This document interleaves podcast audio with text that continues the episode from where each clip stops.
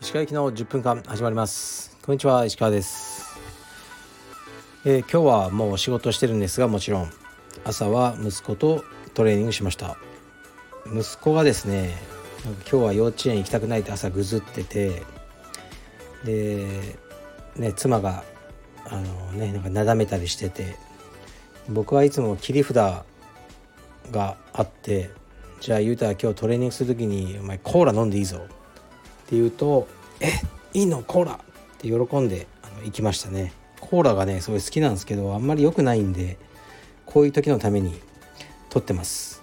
今日はコーラのおかげで元気に練習してました。で、えー、今日は僕はもう3つミーティングをあのやりましたね。で僕の仕事別に皆さん興味ないかもしれませんがまずは、えー、っとベドウィンさんね、ベドウィンの代表渡辺さんとのミーティングで、えー、カルペディエムとベドウィンのコラボアイテムについて、えっと、話し合いましたもうサンプルがねできててこれから撮影とかあとねその作る数量どうしようとかねそういう話をしていました僕がたまにこう着てるねアパレルで皆さんが「えこれ先生見たことないですけど新商品ですか?」とか言ってくださるのは大抵ねあのサンプルなんですね。をね作ってねあのもったいないからそれを僕が着てるって感じですね。でもそれでね着ててこうね生徒さんにこう意見いただいたりしてあのなかなかいいですね。はい。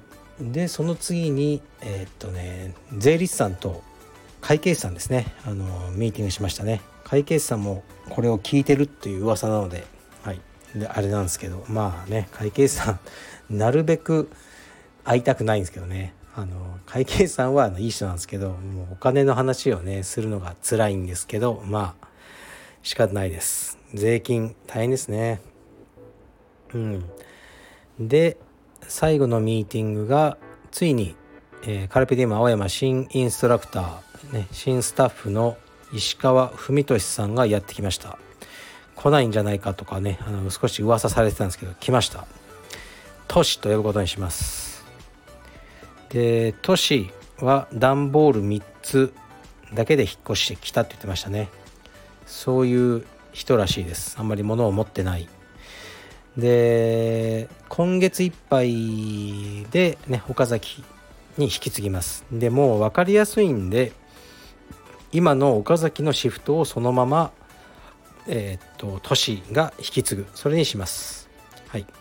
で岡崎とね2人で今月いっぱいねこう指導しながらえー、っとねまあ細かいことですね。鍵の閉め方とかあるじゃないですか。空調のねボタンの位置とか。そういうことを学んでいく。ということになりました。で岡崎は今年あの今月いっぱいで、えー、クラスの指導は終わりです。まああいつがそれがいいって言うんで。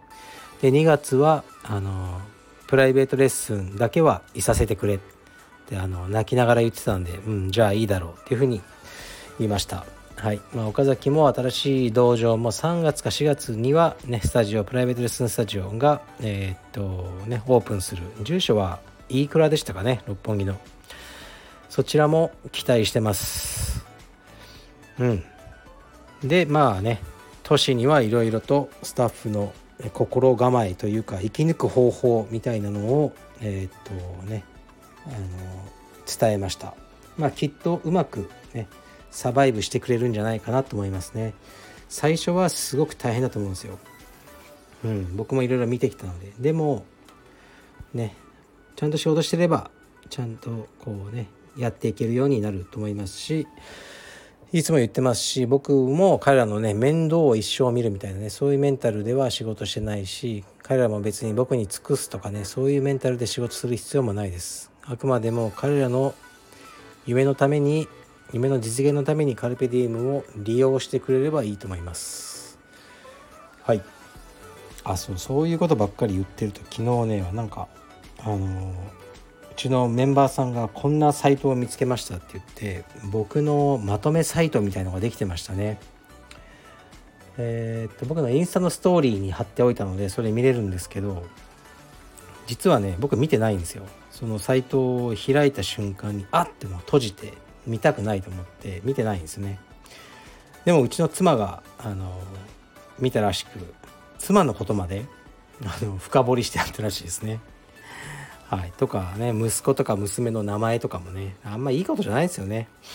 うん、別に芸能人でもないのにそのね、まあ、私生活を、まあ、確かに自分で出した情報ばっかりなんですけどインスタとかでねでもそれをまとめられてこうさらされるとあまりいい気持ちは僕はしないなとは思いますけどまあねお前が出した情報を集めただけだって言われたらねそれまでなんで違法性は何もないですね。でもうちのまたメンバーさんからメールがあってこの僕のね性格みたいのをいろいろ分析してあったようで、ね、割り切ってこうねやってる人でボランティアとかは絶対やらなそうなタイプですねって書いてあったらしいですね。そこが非常に残念ですね。お前何まとめてんだよ。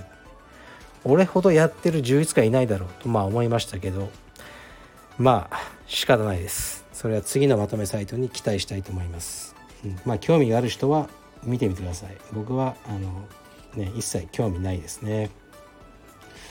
で何やったかな？今日はねレター来ないのでもフリートークで終わろうと思ってるんですけどああと今日の久しぶりに僕道着を着ました。腰はまだ全然良くなってなくて着てないんですけど、え今日まで研修をしてくれていたカルペディエム青山道場で新しくできる町田道場のスタッフ岩田さんに茶帯をお渡ししました。で紫帯でずっとね指導あのされてたんですけどスタッフからすごい聞いてたんですよね。強いと。岩田さん全然紫帯じゃない。強いこの人は。みたいな。情報もあったのでこの機会にお渡ししました。ですね。本当はね授与式で渡したりしたかったんですけどタイミング的に今日がね僕がお会いする最後なのでまあ僕がお渡しするのがいいのかなと思いましたね。うーんその辺も何て言うかな。僕は岩田さんとスパーリングしたことないしねまあはっきり言って知り合ったのも最近だし。で最近カルペディエムにね町田のスタッフとして雇用されたってことで。で本当だったらねもっと一緒に練習してねお付き合いあって帯をね渡せるのが一番お互いいいっていうのは分かってるんですけどね。もう僕もそういうことを言ってられないんだろうなと思いますね。いい意味で僕はうーん何て言うかなもう英語で言うところのフィギュアヘッド日本語で何て言うんだろう。象徴じゃないですかね。象徴って別にね自分が天皇みたいなって言ってるんじゃないですけどなんかカルペディエムの代表というねもう名もね名前でなんかいろいろ仕事をしていくんだろうなって思いますね。うん、まあ仕方ないですねそういう年齢というかそういう立場になってきたということなんでしょう。はい。であと何か言うことあったかなそう大事なのは宣伝宣伝。えー、っとまたなんだろうかあのディープハーフクラブフーディー、ね、を、えー、っと再入荷して発売しました。もう結構売れてますね。やっぱりね何度も言いますけど萩原選手の人気がすごいですね、まあ、あと岩崎の人気もすごいですね。なんか僕からすると少し違和感があるんですけど岩崎がなんかなんだろう。なんかめっちゃあの何て言うかな。すごい人になってますね。ツイッターとかその、うん、YouTube 界隈では。こう岩崎先生みたいな、はい、そういうキャラを確立し始めててなかなかやるなと思いますね。まあいいことです。でね萩原選手が非常に人気あって彼が着用してくれてるからだと思うんですけどね。このフーディーがよく売れてます。というわけで僕は萩原選手の大ファンですね、はい、会ったこともないですけど。で総合はほとんど見ないんですけど先ほどちらっとなんかこう流れてきたあの動画で見たんですよね。あのワンを、えー、格闘技のイベントありますよね。ワンっていう。そこにムエタイのタワンチャイっていう選手がいるようで初めて見たんですけど恐ろしく強いですね。この人は。はい。まあ、全然僕は詳しくないんですけどあの K1 とかムエタイとかも。でも若い頃はムエタイとか好きでまあ見てたんですけど、まあ、K1 にね参戦した選手とかあのよく見てたんですけどタワンチャイってめちゃくちゃ強いですね、まあ、チャンピオンなんですかね。その辺も全く知らないんですけどもうガードの上から打ち抜くみたいなはい、凄まじいスピードとパワー、ね、やっぱムエタイすごいなと思いましたね。